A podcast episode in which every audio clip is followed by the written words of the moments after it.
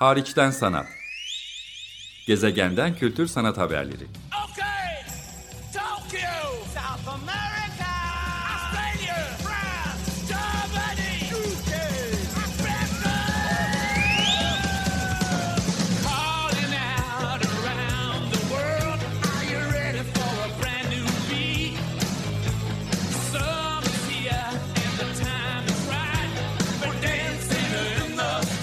Hazırlayan ve sunan Çelenk Bafra. Merhaba, iyi haftalar. Açık Radyo'da hariçten sanat programındasınız. Ben programcınız Çelenk Bafra. E, 2023 yılının Kasım ayını büyük ölçüde Güney Amerika'da Brezilya ve Arjantin'in farklı kentlerinde geçirme fırsatı buldum. Müzeler, e, sanat kurumları, sanatçı atölyeleri, elbette diğer kültür kurumları ve doğa tarihi üzerine de e, farklı deneyimler, izlenimler edindim. Bunları sizlerle paylaşmaya çalışıyorum çeşitli vesilelerle ya da bu alandaki uzmanlarla söyleşileri açık radyoya taşımaya çalışıyorum. Yılın bu son ayında da biraz buradan devam edeceğim. Bütün bunların merkezinde vesile olan bu seyahatlere San Paulo Bienali vardı. 35. edisyonu düzenleniyor. Ee, Dünya sanat ortamında Venedik Bienalinden sonra zaman zaman onunla beraber en köklü, en kıdemli, içeriksel olarak en prestijli Bienal olarak e, görülüyor. Buraya gittiğimde de ayağımın toz ile ilk izlenimlerimi geçtiğimiz haftalarda sizlerle paylaştım. Hariçten Sanat programının Açık Radyo web sitesindeki ya da Spotify, iTunes gibi mecralardaki kayıt arşivinden dinleyebilirsiniz. Dilerim önümüzdeki programlarda da en azından Aralık ayındaki birkaç programda daha Güney Amerika'da yapmaya çalıştığım nacizane e, kültür sanat kurumları bünyesindeki araştırmalara dair söyleşileri ya da kendi değerlendirmelerimi radyoyu da sizinle paylaşmaya çalışacağım. Zira tabii ki çok uzak görünen gitmesi e, çeşitli sebeplerden her zaman çok da mümkün olmayabilen e, fakat hem tarihsel anlamda hem kültürel anlamda aslında çok müştereğimizin de olduğunu birbirimizden öğrenebilecek şeylerimizin de olduğunu gördüğümüz e, değerli bir coğrafyadan bahsediyoruz. Güney Amerika kıtasından bahsediyoruz. Ben tabii ki bununla ilgili e, çok görece küçük e, mütevazi bilgi ve araştırmalara sahip durumdayım şu anda. E, bu hafta sizlerle dünyanın en büyük açık hava müzesi sayılan ya da böyle olma iddiasında ormanların içinde yer alan Atlantik ormanlarının biyo e, ortamından da e, vesile alınan e, gitmesi oldukça çetrefilli. Şimdi ondan da bahsedeceğim sizinle. Bir yerden bahsetmek istiyorum. Kendi telaffuzlarını e, denemeye çalışırsan Inyoçin diye telaffuz ediliyor Portekizce'de ya da Brezilya Portekizcesinde. Ben Inhotim diye anacağım burada ki yazılışıyla daha tutarlı, daha kolay bulunsun diye Inhotim. E, adı nereden geliyor? Öncelikle nereden gelmiş bu isim? E, Tim, Senyor Tim anlamına e, gelen bir isim Inhutim e, yani Bay Tim olarak Türkçeleştirebiliriz. E, size biraz feodal e, dönemleri belki çağrıştırmıştır e, burası. Hakikaten e, o anlamda enteresan bir e, yanı var. E, bölge çok uzun e, sürelerden beri tarımla doğasının bereketiyle, bereketli topraklarıyla ve yeraltı zenginlikleriyle özellikle anılan bir bölge. Bunu söylemek lazım. E, zaten bölge varlığını da büyük ölçüde yeraltı zenginlikleri yani özellikle madencilik ve aynı zamanda tabii yerüstü zenginliklerini de saymak lazım. E, tarım e, alanında geliştirmiş, bu alanda zenginleştirmiş. İşte bu e, bölge henüz modern döneme geçilmeden önce de feodal yapılar içinde e, bir senyor tarafından Tim adını verilen bir senyor tarafından yönetiliyormuş. Dolayısıyla bir şekilde onun toprakları e, anlamına geldiği için de Inho Tim adı kullanıla gelmiş. Bugün hala bu isim tekrar ediyor diyebiliriz. Burası nerede diye soracaksınız haklı olarak. Burası Brezilya'nın üçüncü büyük kenti. üçüncü büyük kenti olmasının vesilesi de biraz önce andığım özellikle bu yeraltı varlıkları nedeniyle madencilik alanının aynı zamanda e, tarım, tarımsal üretim alanının çok gelişmesiyle ortaya çıkıyor. E, futboluyla çok ön planda e, bir e, kent, aynı zamanda Belo Horizonte'den bahsediyorum size. Ve Brezilya'nın üçüncü büyük kenti. Buraya e, domestik uçuşlarla ulaşmak mümkün. E, yani biz San Paulo yani Brezilya'nın en büyük finans, e, kültür e, ve birinci büyük kenti olan San Paulo'dan bir uçuşla yaklaşık bir buçuk saatlik bir uçuşla vardık. Belo Horizonte'ye bağlı. Belo Horizonte'nin kendisi de çok görmeye değer bir e, kent şüphesiz. E, Rio'ya da çok uzak olmadığını söylemek mümkün coğrafi konum bakımından. Belo Horizonte'den Inhotim'e gitmek için ise 60 kilometrelik bir yolu e, trafik ve de tabii ki engebeli doğa içinde yollardan da geçmeniz gerektiği için e, en az 2 saat kadar bir süreyi, bir buçuk iki saat kadar e, bir süreyi de Belo Horizonte merkezinden e, sonra almanız gerekiyor. Dolayısıyla neredeyse San Paulo'dan bile bir gün süren, yarım günden çok daha uzun süren bir yolculukla buraya ulaşılıyor. Dolayısıyla gitmesi çok kolay bir yer değil. Zaten tamamen doğa içinde bir alandan bahsediyoruz. Bunu da gündeme getirmem lazım. Nasıl bir alandan bahsediyoruz? Çok büyük ölçekli bir e, yerden bahsediyorum. İşte o yüzden zaten dünyanın en büyük açık hava müzesi olma e, iddiasında ya da o sıfatta. Çünkü 786 hektarlık e, bir alana yayıldığı söyleniyor. Bunun 440 hektarı tamamen koruma alanı. Yani ormanlık alan ya da e, doğa mirası özel rezervleri gibi 145 e, hektarlık bir alan daha var. Ancak bunun geri e, kalan bölgesinde böyle bir şey yapılabiliyor. Böyle bir müzecilik projesi, bir enstitü, sanat enstitüsü projesi yapılıyor. Bu da yaklaşık 140 hektara yayılan, ziyarete açık kısmından bahsediyorum. 140 hektara yayılan hem e, Atlantik ormanlarının biyomlarından yararlanan hem de Cerrado bölgesinin tropik savanna e, alanından doğasından yararlanan e, kimi yerleri tamamen e, hiç el değmemiş ormanlardan e, ya da bitki örtüsüne oluşan kimi yerleri ise özel peyzaj mimarlığı, bahçe e, tasarımı, botanik e, yetiştirmesi e, gibi alanlarla terbiye edilmiş e, bölümlerden oluşan 140 hektarlık bir alan var. Bu 140 hektarlık alanda Inhotim'de 60 farklı sanatçının ki bu sanatçıların tabii ki bir kısmı Güney Amerika'dan ya da Brezilya'dan ama buranın tamamen küresel ölçekte bir e, sanat vizyonu olduğunu dile getirmek gerekir. Size Paul McCartney, e, Yayoi Kusama, Rirkri Trivanija, Dominic Gonzalez Foster, Chris Burden, Simon Starling, Robert Irwin e, gibi o ya da Olafur Eliasson gibi ya da John Kwan gibi isimleri saydığım zaman bunların dünyanın dört bir yanından gelen e, ön planda zaten isimleri bu alanda çalışan e, uzmanlar ve takipçiler tarafından çok yakından bilinen isimler olduğunu çok net bir şekilde ortaya koymuş olurum. Ama 60 farklı sanatçının 700'ün üzerinde yapıtı burada var. Bu sanatçılar 40 farklı ülkeden e, davet edilmişler. Çoğu çok büyük ölçekte Inhotim'in açık alanlarına, örneğin bahçelerine, bir dere kenarına, kamusal alanına yeni iş anıtsal bir heykel, mekana müdahale, arazi sanatı yapması için davet edilmiş.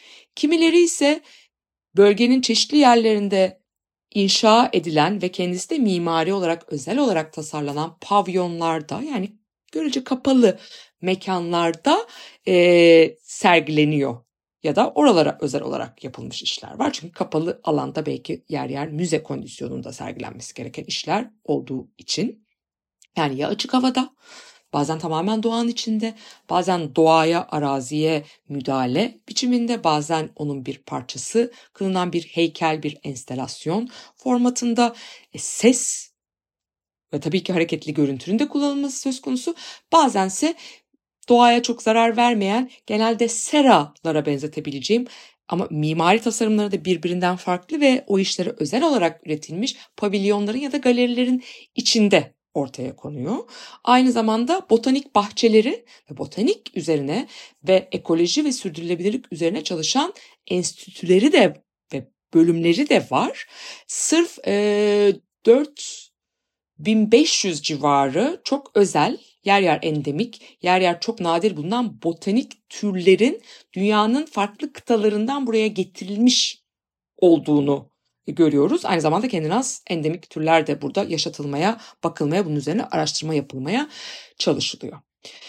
Ee, çok büyük ölçekli bir yerden bahsediyoruz. Çok da iddialı bir projeden bahsediyoruz. Bunun altında nasıl bir kurum, nasıl bir oluşum, nasıl bir tarih var? Tabii ki hepimiz çok merak ettik ve okuduk. Bu e, Minas Gerais bölgesinde tam olarak Bura, Buramadinho bölgesinde yer alıyor. Dediğim gibi Belo Horizonte merkezine 60 kilometre uzaklıkta bir yerden bahsediyoruz. Aslında bu bağlı olduğu yer sadece 38 bin nüfuslu küçük bir kasaba. Ee, burası madencilik, maden alanında nam yapmış bir yer. 1980'lerde Bernardo Paz isimli bir iş insanı ki biraz da şaibeli biri olduğundan bahsetmek durumundayım burada. İlerleyen yıllarda hapse girip çıkacaktır. Burada aynı zamanda madencilik yapan bu alanda varlık gösteren bir isim. Herhalde bu bir zamanlar Senyor Tim'e ait olan bu alanları bir şekilde almış, sahiplenmiş bir isim ve 1980'lerden itibaren bir taraftan sanat koleksiyonu oluştururken bir yandan da bu hayali Inhotim projesini hayal ederek üzerinde çalışmaya başlamış bir isim. İlk olarak 2002 yılında kısmen ortaya konuyor bir vakıf bir enstitü modelinde. 2004 itibariyle yani yaklaşık 20 yıl önce kısmen ziyarete açılmaya başlanıyor bu arazi. 2008 yılından beri ise resmen tanınan, özel, kar amacı gütmeyen, bireylerin bağışlarından, şirketlerin sponsorluğundan e, yararlanarak tabii ki kendi satış ve kendi kaynaklarını da geliştirip bilet satışı, mağaza, restoran gibi içinde pek çok fasilite var. Bir tek konaklama alanları yok. E, kendini döndürmeye çalışan bir oluşum, özel bir oluşum ve bir açık hava müzesi niteliğinde. Ee, dediğim gibi özellikle 2002 yılından itibaren hayata geçiyor. Ee, ilk galerisini açıyor. Galeri Turu Rouge başlıklı galerisini açıyor. Ee, 2005 itibariyle özellikle okullardan ya da spesifik gruplardan ziyarete açılıyor. 2006 itibariyle genel ziyarete açıldıktan sonra 2008 yılı itibariyle tanınıyor ve diğer bundan geçen 15 yıllık süreçte de alan içinde bu büyük neredeyse coğrafya diye olarak tarif edebileceğim bu büyük e, araziler üzerinde giderek yeni sanat işleri, farklı pavilyonlar, yeni unsurlar, bölümler giderek ekleniyor. Oldukça tartışmalı bir proje olduğunu bu anlattıklarımdan sanırım ima edebildim, e, açığa çıkartabildim e, diye umuyorum. Burası deniz seviyesinden özellikle oldukça yüksek bir yer. 700 ila 1500 metre arasında neredeyse deniz seviyesinin yukarısında. Ee, yürüyerek gezmek neredeyse imkansız. Yani tabii ki yürünebilir ee, ama çok geniş bir alana yayıldığı için her şeyi görmek zaten bir günde mümkün değil ama birkaç gün içinde bile oldukça zor. E, golf arabaları gibi çeşitli araçlar ya da rehberli turlar almak mümkün.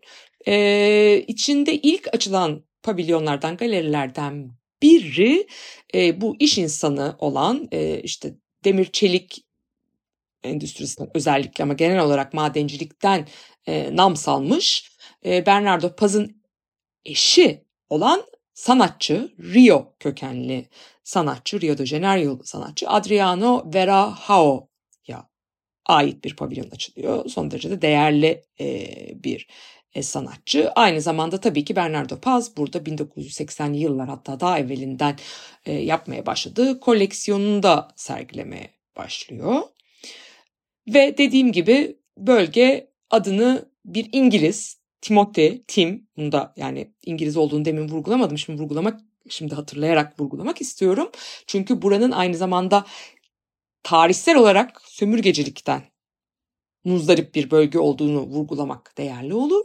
Senior Tim, yani Bay Tim diyelim, İngiliz. Burada 19. yüzyılda madencilikle buranın yeraltı kaynaklarını almaya başlamış. Ee, Bir isim olarak adını hala o orijinal ismiyle koruyor.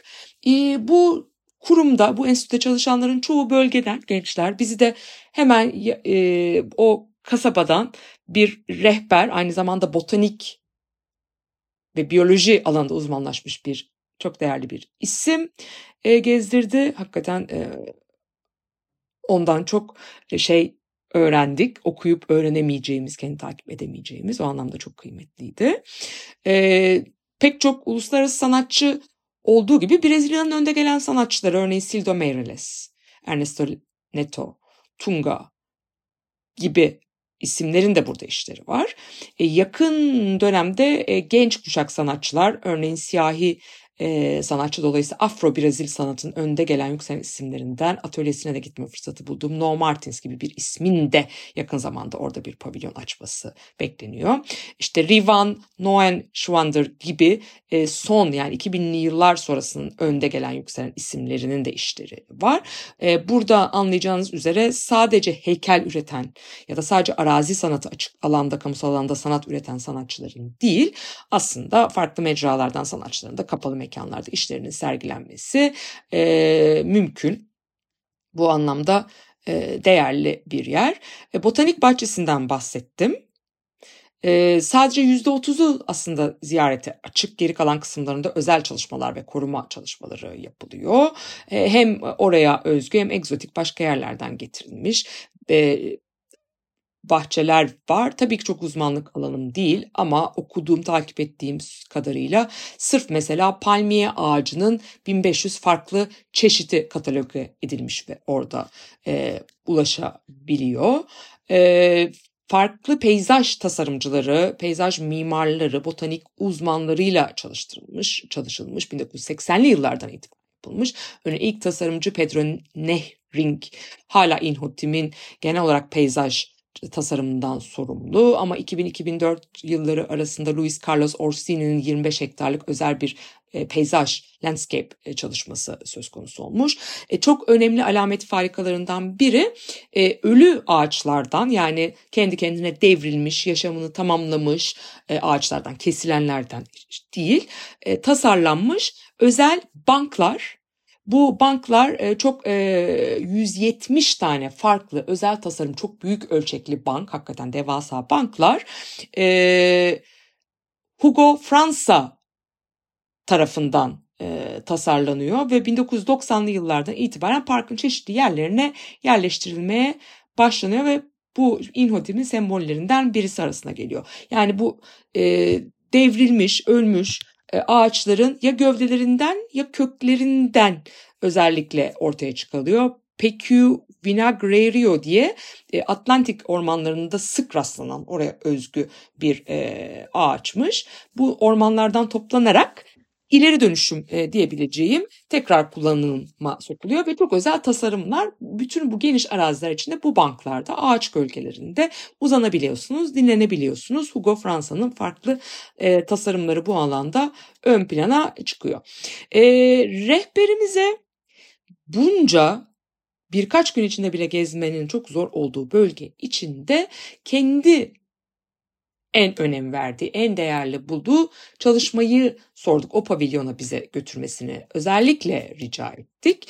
Ee, kendisi de anladığım kadarıyla Brezilya'nın yerli halklarından e, gelen bir isimdi rehberimiz.